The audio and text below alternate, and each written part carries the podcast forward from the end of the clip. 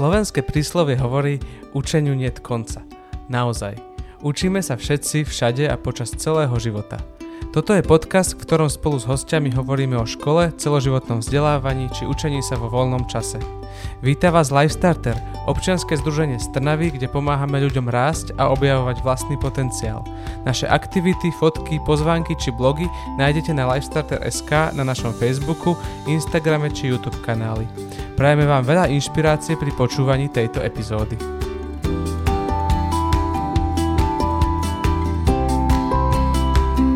Vyštudovala dejepis a slovenský jazyk a literatúru na Univerzite Komenského v Bratislave a neskôr aj modernú históriu na Stredoeurópskej univerzite v Budapešti. Počas svojho života sa rozhodla zo školstva odísť a opäť sa po niekoľkých rokoch do neho vrátiť. V súčasnosti je zakladateľkou a riaditeľkou súkromnej základnej školy v Senci a v roku 2020 získala ocenenie učiteľka Slovenska organizovaného Komenského inštitútom. O tom, aké medzery má dnešné školstvo, o demotivácii učiteľov, ale aj o inovatívnych metódach, ktoré podporujú rozvoj detí, budeme diskutovať s pani Ivetou Barkovou. Dobrý deň, vítajte. Dobrý deň, ďakujem za pozvanie. Vy ste už vo viacerých rozhovoroch spomenuli, že ste vždy chceli pracovať v školstve, že to bol váš sen.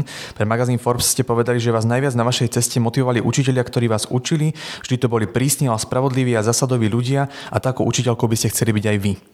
Je to naozaj tak, že učiteľ zanecháva v žiakovi a žiačke najsilnejšiu spomienku a že mnohokrát informácie, ktoré, ktoré si pamätáme zo škôl, sú výsledkom dobre interpretovaného výkladu a v mnohých prípadoch sú to práve učiteľia, ktorí motivujú svojich žiakov, aby učili aj oni sami a sú ich vzorom? Myslím, že to je skúsenosť nás všetkých, že keď e, sa vraciame v spomienkach späť do školských čias, tak vždy sú tie spomienky späté s nejakým učiteľom, či už v dobrom alebo v zlom. Takže tie stopy, ktoré v nás učiteľia zanechávajú, bývajú často veľmi hlboké. Aké bolo štúdium na vysokej škole na Univerzite Komenského? Prečo ste sa rozhodli študovať dejepis a slovenský jazyk a literatúru? Ja som študovala v tých prelomových rokoch. V 88. som začala, takže mm. revolúciu som uh, absolvovala ako druháčka na na univerzite, takže som ešte mala aj niektoré tie predmety, ktoré boli typické pre ten predchádzajúci režim.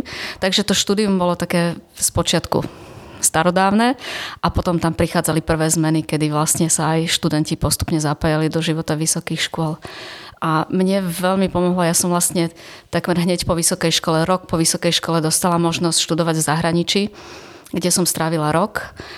A za dovolím si povedať, že za ten jeden rok na zahraničnej univerzite som sa naučila viac ako za tých 5 rokov u nás.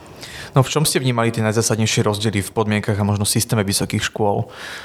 Mm, to už bol vlastne taký zabehnutý systém, ktorý bol pre západnú Európu bežný. To znamená, že študenti mali e, voliteľné a povinné predmety. To, čo je dnes už samozrejmosťou, v časoch, keď hmm. ja som chodila do školy, tak sme mali vlastne ako keby taký stabilný študijný program. Takže taká tá možnosť zvoliť si, čo, ktorý predmet chcem absolvovať, s ktorým učiteľom, a v akom rozsahu, tak, tak to bola asi tá najväčšia zmena. Aké boli vaše pracovné začiatky po štúdiu na vysokej škole? Z čoho ste možno mali ako začínajúca učiteľka najväčšie obavy alebo nejaký stres, strach? vždy, opakujem to asi v každom rozhovore, mm. že vždy som chcela byť učiteľkou, čiže nešla som do triedy alebo do školstva s tým, že mám strach, lebo som mala takú nejakú vnútornú predstavu, že ako chcem v tej triede mm. fungovať a vyskúšala som všetky školy, od materskej školy až po vysokú školu a úplne prvá škola po vysokej škole bola základná škola. A, a to bolo také celkom taká, taká dobrá skúsenosť. A potom som vlastne dlhý čas učila na Seneckom gymnáziu so stredoškolákov. A asi teda tá veková kategória 14, 17, 18, tak, tak tam je asi sedí najviac. Mm. Vy ste po 10 rokoch praxe na 8-ročnom gymnáziu sa rozhodli spolu s manželom odísť do Prahy a začať pracovať mimo školstva. Prečo ste sa rozhodli na istý čas opustiť oblasť školstva? Bola to po 10-ročnej praxi možno nejaká demotivácia alebo nejaké prekvapenie, aké rezervy naše školstvo stále má? Určite tam bola dosť vysoká miera demotivácie z mojej strany. Um, okolnosti životné nás proste priviedli do Prahy a Prvý rok som vôbec nepracovala, som naozaj oddychovala mentálne, čítala som, chodila som po Prahe a, a postupne som si teda začala hľadať prácu a skončila som teda v úplne inej oblasti, ako je, ako je školstvo. Predpokladám, že jedným z dôvodov možno odchodu um, aj, aj vás a možno aj iných učiteľov je práve nízky plat. Čím to je, že ešte stále akoby nevieme finančne ohodnotiť tak dôležitú profesiu, ako je učiteľstvo, ktorá vychováva naše generácie. Sú profesie, ktoré dokonca majú dvojnásobne vyšší plat a dokonca nemajú ani vysokoškolskú kvalifikáciu. je to vždy téma, ktorá sa odsúvala do úzadia. Nikdy sme ako keby tých učiteľov ne, nekladli na úroveň ostatných vysokoškolských vzdelaných e, ľudí alebo profesí. Pre mňa to bol jeden skutočný šok, keď som vlastne po tých niekoľkých mesiacoch, čo som v Prahe e, oddychovala mentálne alebo profesíne, kariérne, tak som nastúpila do komerčnej firmy a mala som v českých korunách teda nen, nenormálne vysoký plat v porovnaní s tým, s akým som odchádzala z gymnázia po 9 rokoch praxe. A a toto je vlastne taká téma. Nie som učiteľkou, pretože na prvom mieste by som riešila financie, ale chápem, že tá finančná stránka, to ohodnotenie učiteľov, najmä mladých učiteľov je dnes absolútne neadekvátne. Na druhej strane si myslím, že niektorí učiteľia si nezaslúžia ani tých 700 eur alebo 800 eur, ktoré dostávajú. Je to veľmi tvrdé takto povedať, ale, hmm. ale naozaj e, určite mal by tam byť nejaký priestor na ohodnotenie kvalitných učiteľov a tá štartovacia čiara by mala byť vyššia, ako je nastavená teraz. Čo vás pracovná skúsenosť mimo školstva naučila? Je niečo, čo možno viete aplikovať aj v súčasnej práci v školstve? Áno, skoro všetko. Áno. um, také tie manažerské zručnosti som sa naučila. Môj šéf bol cudzinec, Takže som sa naučila aj, aj tak, tak, e, také inter, interkultúrne nejaké veci, ako, ako iní ľudia, cudzí ľudia v zahraničí vnímajú niektoré procesy vo firmách. Pochopila som, ako malá firma treba funguje. Treba povedať, že by ste pracovali v hudobnej agentúre. Áno. A pre mňa oblasť dovtedy úplne neznáma, ale bola založená na, na komunikácii a tam mi celkom išla. Mm.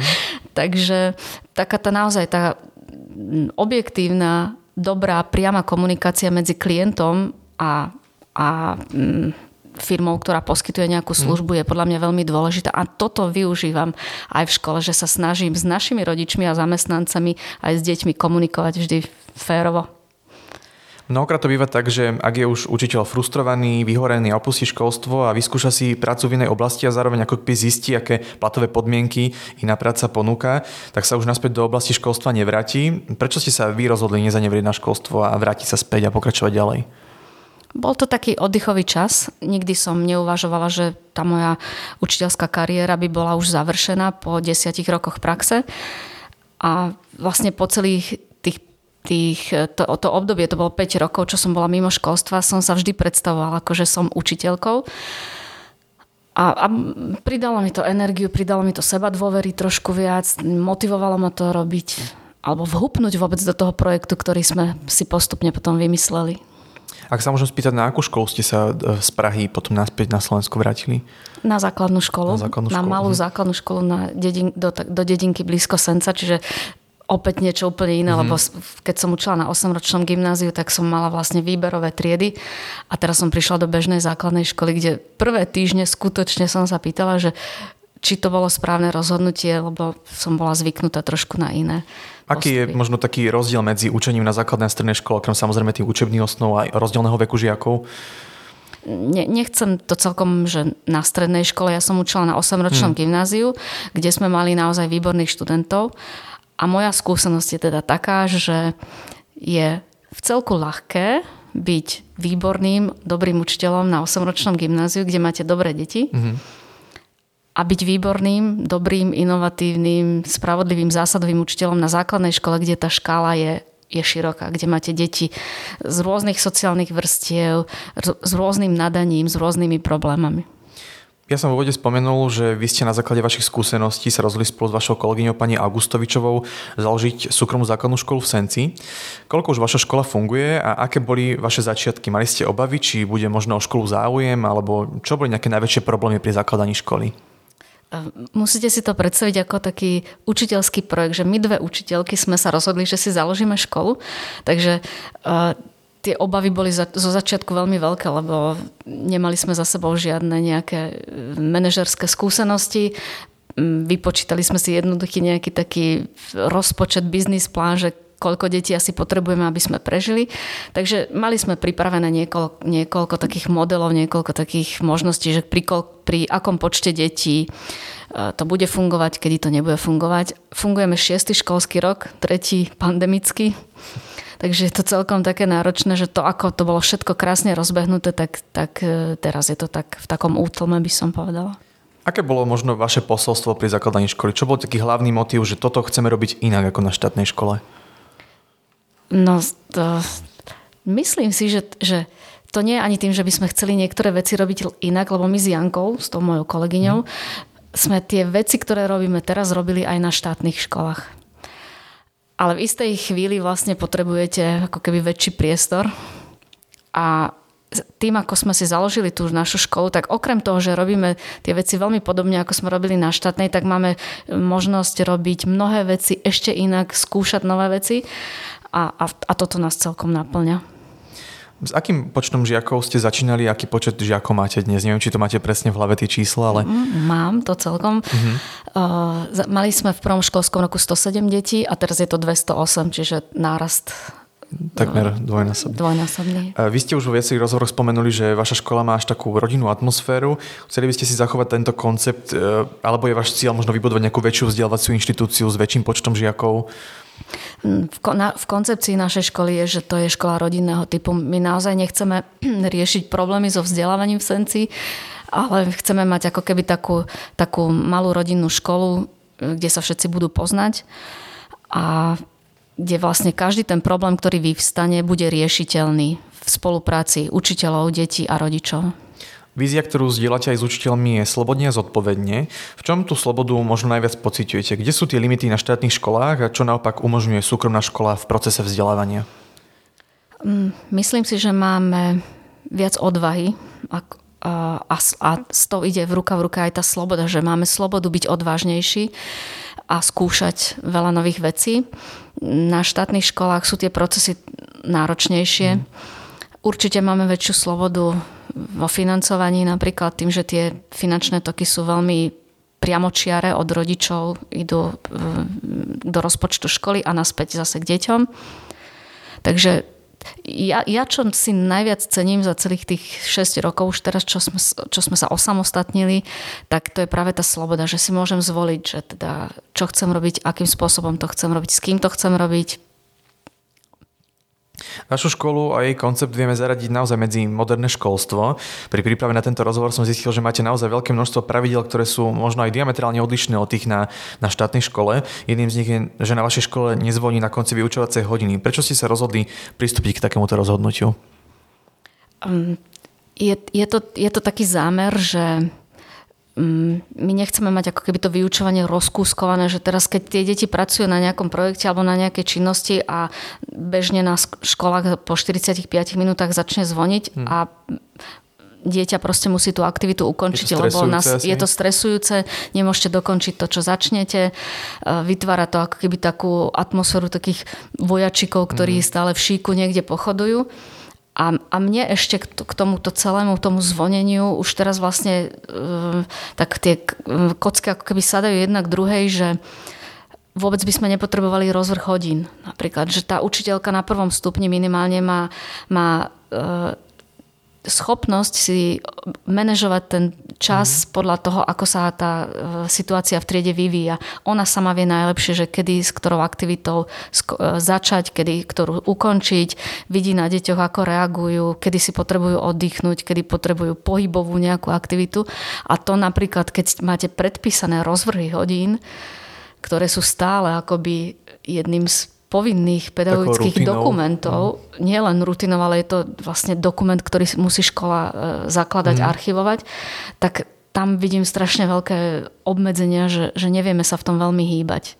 Tak minimálne to zvonenie dáva čas, že keď, keď natiahnete blok na 90 minút, tak si tam učiteľka môže aj tri nejaké oblasti No rovnako je zaujímavé aj inovatívne prerozdelenie 9 ročníkov na tri cykly, čo je mimochodom aj jeden z návrhov aktuálnych súčasného ministra Branislava Groninga, ministra školstva.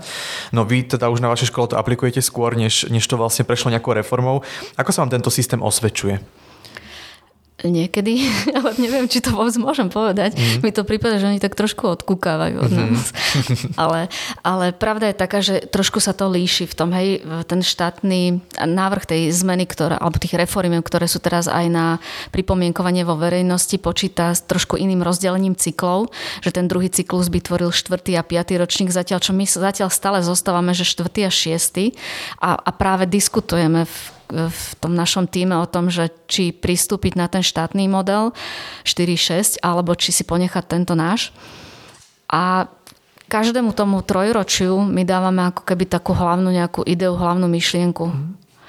Tak e, od toho, že sa deti učia to základné trivium, čítať, písať, počítať, sa chceme dopracovať k tomu, v tom treťom trojročí k tomu, že dokážu deti kriticky myslieť, čítať s porozumením, argumentovať. Nie je to jednoduché. To sa dnes asi aj hodí, to kritické myslenie v súčasnosti. V jednom webinári pre Komenského inštitút ste prezentovali váš koncept školy a medzi nimi aj nový predmet e, Ja a my, ktorý ma veľmi zaujal. Jeho pravidlá, ktoré vytvorili vaši žiaci a žiačky a v nich bolo napríklad uvedené, e, že napríklad e, nerušíme čitateľov, čítam si potichu, keď zničíš knihu, kúpiš novú, ale aj keď porušíš pravidlá, pôjdeš k Ivetke. Deti vás volajú ako riaditeľku školy krstným menom, čo nie je na iných školách zvykom. Prečo ste sa rozhodli umožniť im to? A prečo nie? Autorita predsa nevzniká tým, že si budete vyžadovať mm. nejaké titulovanie alebo, alebo oslovovanie pani riaditeľka. Um, nechávam to na deťoch. Keď niekto ma osloví pani učiteľka, niekto pani riaditeľka, niekto Ivetka, tak vôbec to, to neriešim. A tie pravidlá, ktoré ste spomenuli, to boli pravidlá, ktoré si deti vytvorili v školskej knižnici. Mm-hmm. A my vlastne aj celý tým sa postupne, už sme väčšina týmu vyškolení v, um, vlastne v takej, neviem teraz ako to rýchlo nazvať, reš, rešpektovať a byť rešpektovaný. A ten predmet ja a my vlastne vychádza z tejto mm, nechcem povedať, že teórie, Koncepcie. z tohto konceptu uh, rešpektujúcej komunikácie. A um, je to predmet, ktorý majú prváci až tretiaci. Nie je to etika, a zároveň je to predmet, ktorý, na ktorom sú teda, je tam celá trieda. My sme spočiatku začínali s dramatickou výchovou ako predmet taký nový nejaký, mhm. ale, ale ten akoby nebol tak uchopený správne a postupne sa to tak črtalo, že sme vytvárali tento predmet ja a my a má i deti vlastne naučiť hovoriť o svojich problémoch, spolu nažívať, tímovo spolupracovať, vedieť si tie pravidlá vytvoriť a potom dodržiavať a aj kontrolovať. Baví deti tento predmet? A myslím si, že áno, to sú to sú krásne hodiny. Mm. Mávajú to zvyčajne hneď v pondelok prvú hodinu ráno. Je tam priestor na to, aby, aby zdieľali keď je učiteľka vnímavá, čo dúfam, že nas, naše učiteľky všetky sú, tak uh, vie veľmi uh, spontánne reagovať na to, čo tie deti mm. treba cez víkend zažili. Takže tak. Zároveň treba poznamenať, že vy máte na škole iné hodnotenie, na aké sme zvyknutí zo štátnych škôl. Skúste nám približiť, ako hodnotíte vašich žiakov a žiačky a možno aký vplyv to môže mať na výsledky detí a ich nejakú motiváciu. Keď sme otvárali, tak sme vlastne vytvárali tento školský vzdelávací program, kde sme si dali e, pre deti toho prvého trojročia len slovné hodnotenie, to znamená, že nedostávajú žiadne známky. Od začiatku sú hodnotení slovne. Pandémia priniesla to, že istý čas to museli ro- robiť všetky školy a nešlo to vôbec mm. ľahko.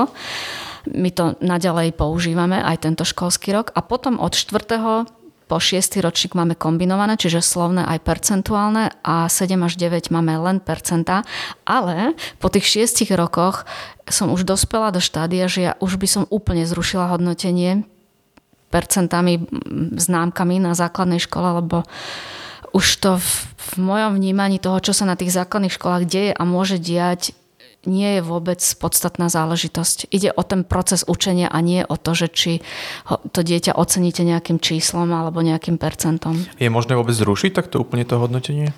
Minimálne o tom vieme diskutovať. Mm a ak sa dohodneme napríklad na, slo, na slovnom hodnotení, alebo dospieť do štádia, že by si školy mohli vybrať. Mm. Aj to by sa mi pozdával. Medzi ďalšie inovatívne metódy vašej školy vieme zaradiť napríklad aj prepájanie predmetov ako vlastiveda spolu s literatúrou, dejepisom a podobne.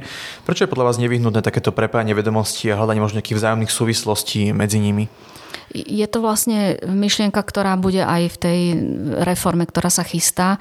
E, to je dlhoročná skúsenosť učiteľov a vlastne širokej verejnosti, ktorá sa mhm. zaujíma o témy vzdelávania, že deti majú tie vedomosti veľmi um, oddelené, nemajú ich, nemajú ich prepojené.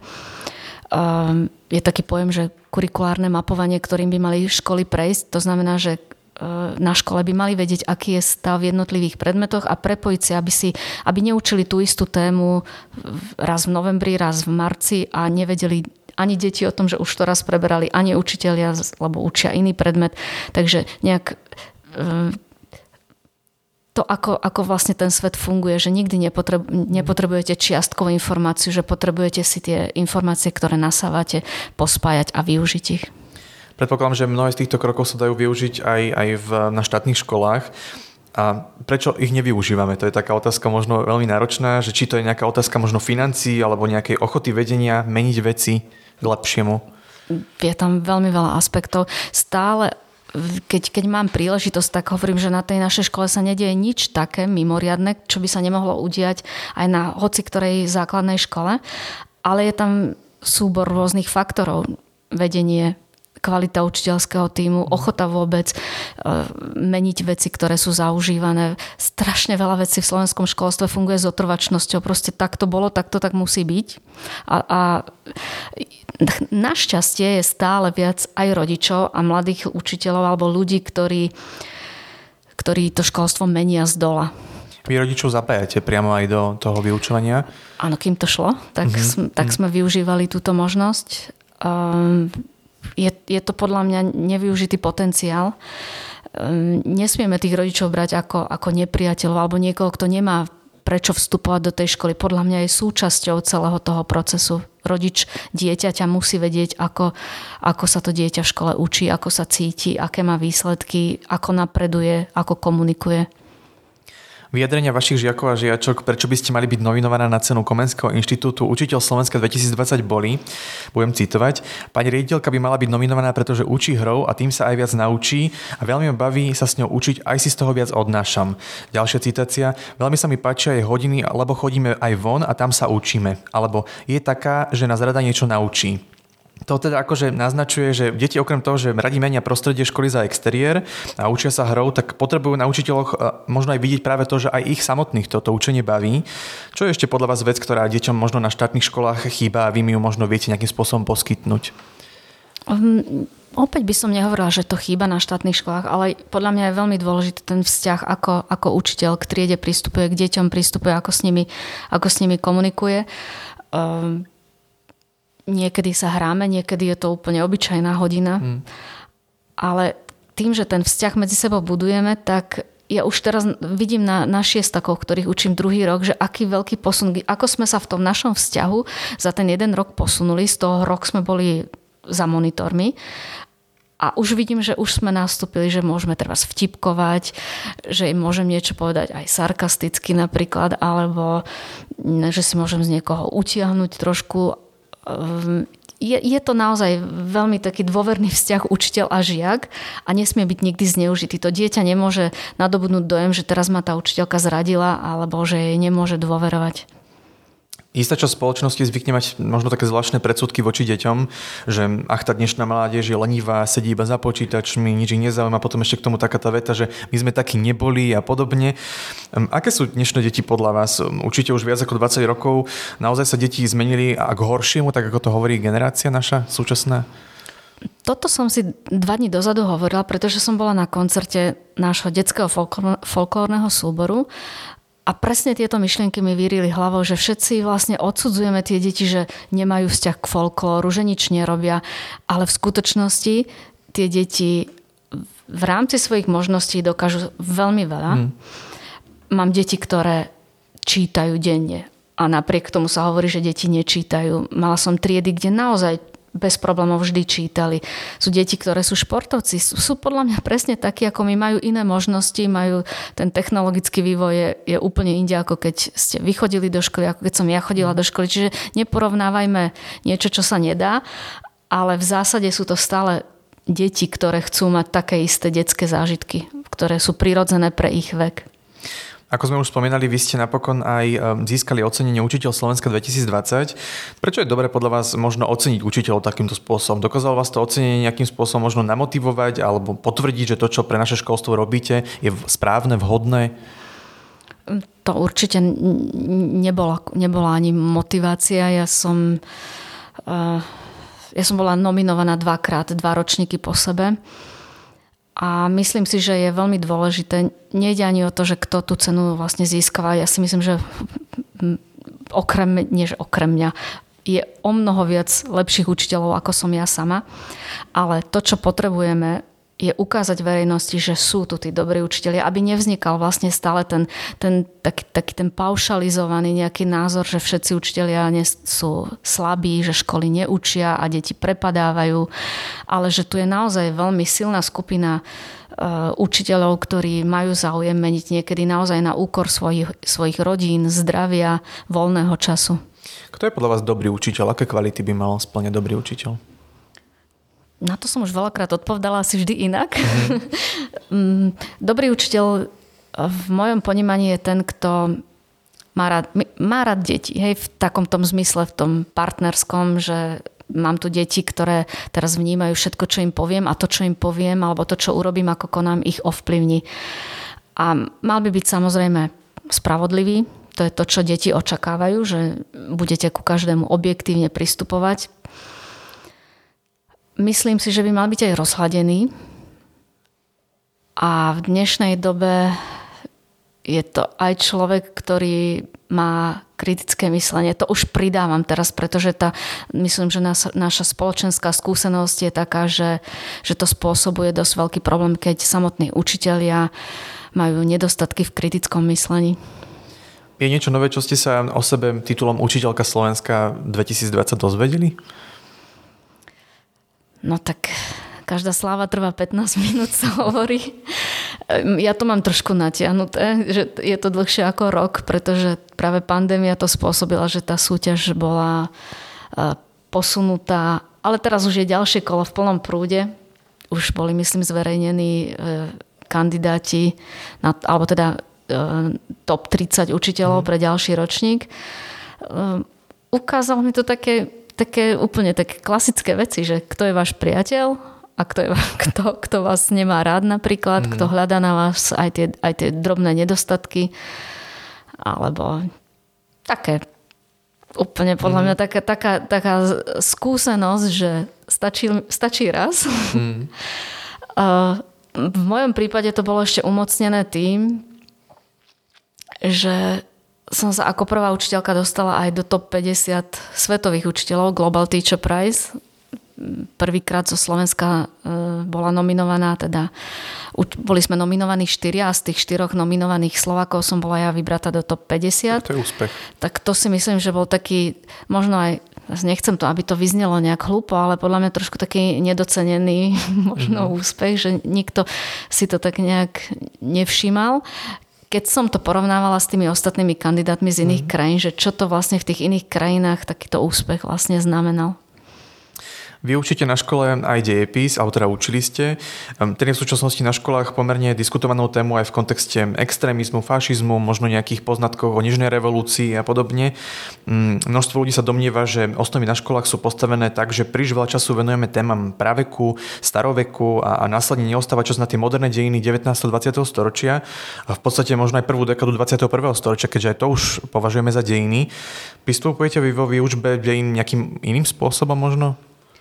Mm, neučím už posledné roky dejepis, ale to je zase taký príklad, že ako, ako naše školstvo v niektorých veciach funguje veľmi zotrvačne, s otrvačnosťou, že tu vlastne roky platilo, že sa dejepis učí chronologicky. Čiže vždy začínate pravekom, idete starovek, stredovek, až prídete k novoveku, ale novovek sa učíte niekedy v apríli, v máji, keď sú deti deviataci a absolútne nestíhate témy, ktoré ich pritom najviac zaujímajú.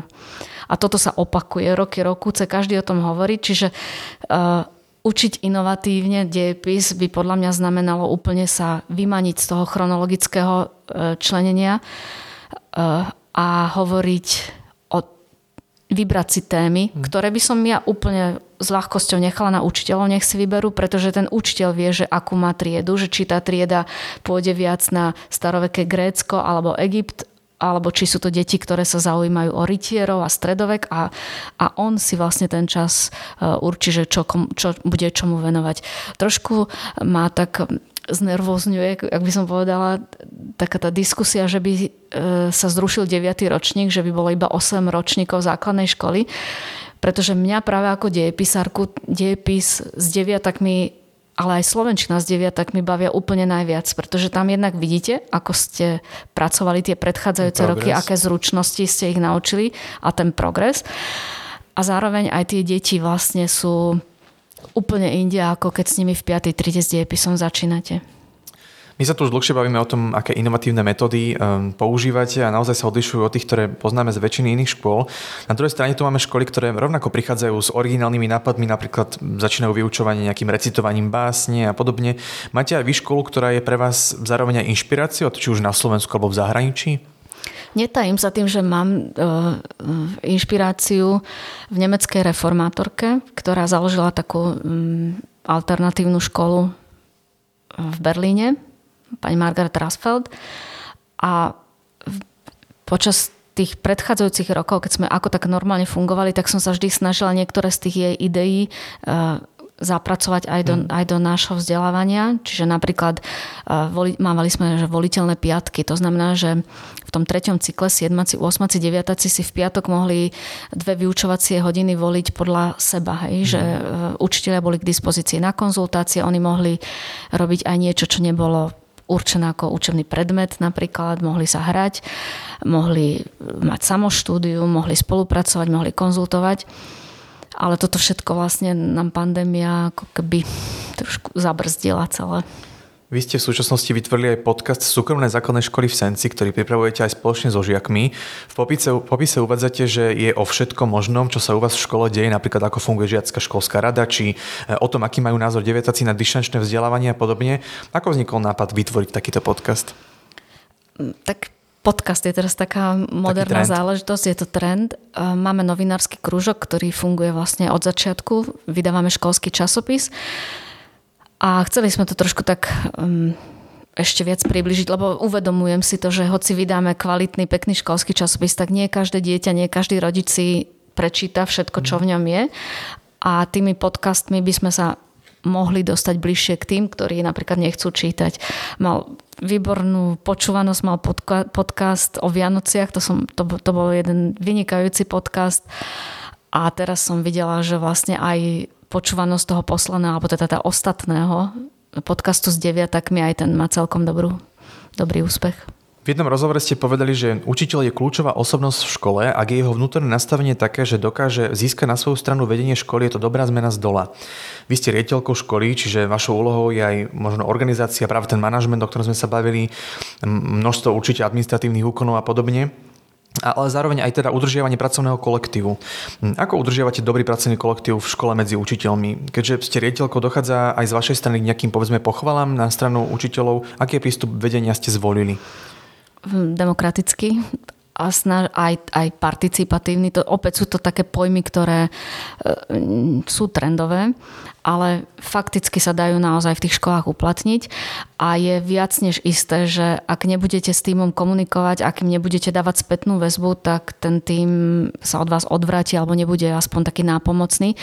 Mm, teraz som dostala takú ja spätnú väzbu, že im dávam málo spätnej väzby. Mm-hmm. A teda to je vec, na ktorej teda budem musieť e, popracovať. A zároveň môj cieľ je, aby, aby ma čo najmenej vnímali v zmysle, že mm, by som ich kontrolovala alebo niečo. Moja úloha je ako keby vytvoriť im také pracovné prostredie, kde sa budú cítiť bezpečne a motivovane. A to dúfam, že teda robím najlepšie ako viem, ale sú tam rezervy. Pandémia naozaj výrazne zasiela školstvo, už sme niekoľkokrát ju spomínali, veď napokon Slovensko patrí k krajinám, kde boli školy zatvorené najdlhšie. Nerad by som sa ale bavil o nejakom negatívnom aspekte, ktorý nám pandémia priniesla. Aké boli možno vaše začiatky o zvládaní pandémie a kam ste sa za to obdobie posunuli, prípadne čo nové vás pandémia naučila? Dobre ste podotkli, že nehovorme iba o tom, čo, čo sa ne, nepodarilo, alebo také tie negatív, negatíva, lebo ja si myslím, že po tých dva, dvoch rokoch ak dobre počítam, tak nastal obrovský posun v každej škole, ktorá sa k tomu postavila čelom, že riešila ten problém. Uh, učitelia urobili obrovský pokrok vo využívaní uh, technológií. My sme vlastne hneď nabehli asi po, po týždni, keď myslím si, že v tej prvej vlne každý čakal, že po týždni to pominie a vrátime sa do škôl. A v priebehu niekoľkých dní sme vlastne zorganizovali e, dištančné vzdelávanie a, a funguje nám už dneska tak, že nie je problém zo dňa na deň prejsť na dištančné vzdelávanie. Sme súkromná škola, to je dôležitý tiež aspekt, že e, nebol problém s tým, aby sme mali to technické zabezpečenie aj pre učiteľov, aj pre deti. Ponúkli sme aj rodinám, že si môžu zo školy požičať či iPady alebo notebooky. Máme viaceré rodiny, ktoré majú u nás dve, tri deti, tak e, týmto rodinám sme vychádzali v ústrety. Možno taká súkromnejšia otázka, čo vás naučila pandémia ako človeka? Mm, flexibilite, mm. že vlastne to, čo, a napríklad tomu, že to, čo platilo včera, už dneska vôbec nemusí platiť, že vlastne musíte byť pripravení uh, reagovať na, na situáciu, ktorá nastáva. Ja som sa napríklad utvrdila v tom, že sa vidím ako dobrý krízový manažer. Myslím si, že sme aj s tým môjim tímom zvládali tie krízové situácie. Napríklad tento november 2021 bol, bola úplná akoby katastrofa. To išlo zo dňa na deň, trieda za triedou do karantény, učitelia chorí, takže to, to bol dosť náročný mesiac. A, a naučila ma aj také, že ak niečo neurobím, tak sa nič takého závažného nestane. Hej. Čo robí riaditeľka školy, učiteľka Slovenska, tento titul je dobre spomenúť, vo svojom voľnom čase? Aká je vaša psychohygiena, ako nabíjate energiu vy? No, v Senci krúžim okolo slnečných jazier. Mm. Také tie aj trávenie voľného času bolo ovplyvnené pandémiou. Snažím sa vlastne vždy, keď sa dá ísť von, pretože väčšinu toho môjho pracovného času trávim naozaj v kancelárii za počítačom alebo potom v triede, ak sa dá. Čiže prechádzky, bicykel, e, zimné alebo jesenné plávanie, otužovanie, aj, aj to som zvládla už druhý rok. A čítam, veľmi veľa čítam. Je niečo, čo by ste na záver nášho rozhovoru odporúčili alebo odkázali našim, e, našim ostatným školám alebo učiteľom, povedzme? Možno tak spoločnosti celej, že je naozaj čas, aby sme si začali vážiť prácu dobrých učiteľov, aby boli ocenení nielen morálne, ako sa stále hovorí, že morálne ich oceňujeme, ale aj finančne. A učiteľov, ktorí sú v školách, aby boli odvážni, aby išli za svojimi snami. Ak si vytvoria také tie malé bublinky učiteľov inovatívnych, e, ktorí chcú tie reformy zavádzať, tak určite krok po krôčiku sa im to môže podariť. Tak to bola pani Iveta Barková, riaditeľka súkromnej základnej školy v Senci a učiteľka Slovenska 2020. My vám ďakujeme za vaše myšlienky, čas a prijatie pozvania do nášho podcastu a želáme vám aj vašej škole veľa úspechov. Veríme, že sa vašim prístupom inšpirujú aj iné školy v rámci Slovenska a vytvoríme naozaj vhodné prostredie pre všetkých, ktorým vzdelávanie nie je lahostajné. Ďakujem veľmi pekne. Našim poslucháčom podcastu a divákom YouTube kanálu ďakujeme za počúvanie a sledovanie. Ak sa vám táto epizóda páčila, môžete nám zanechať pozitívne hodnotenie alebo nám napísať na našich sociálnych sieťach. Tešíme sa na vás opäť na budúce pri predstavovaní ďalších inšpiratívnych ľudí.